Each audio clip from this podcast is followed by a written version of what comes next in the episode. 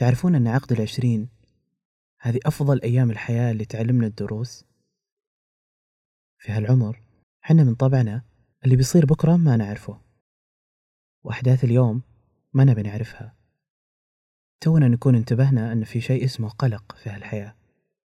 مسار مهني وظيفة فلوس عائلة أبناء مستقبل كل هالضغوط تجينا فجأة. يوعدونك وعود البقاء حتى هذه تطلع كذبة. تلقى نفسك لحالك تحارب هالضغوطات. حتى الصداقات تصبح من الماضي. تبقى منها ذكريات فقط.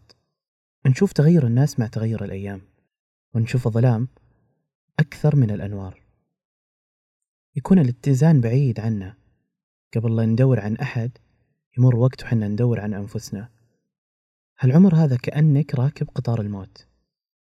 وبدون حتى عزمة أمان. بس تدري أنها تستاهل الركوب؟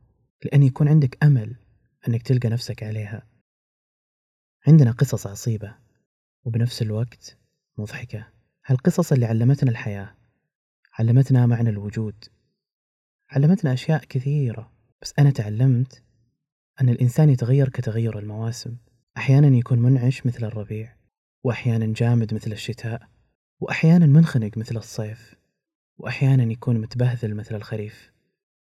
في هالعمر نبحث عن الحرية أن نتحرر من التزامات البيت نتحرر من تعليمات الأهل نتحرر من كل القوانين نتحرر من كل شيء.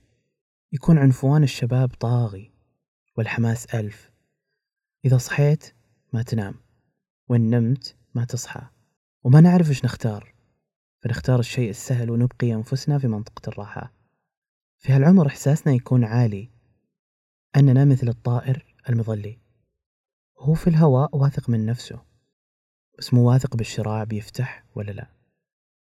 والمميزين اللي يجازفون يتركون كل الخوف على جنب ويستغلون كل فرص الحياة وما يترددون لأنهم لقوا متعتهم بهالمغامرة.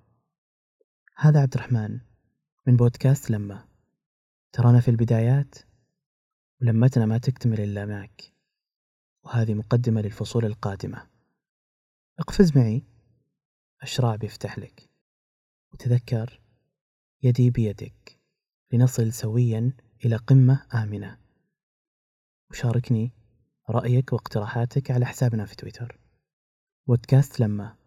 تلمنا كلنا.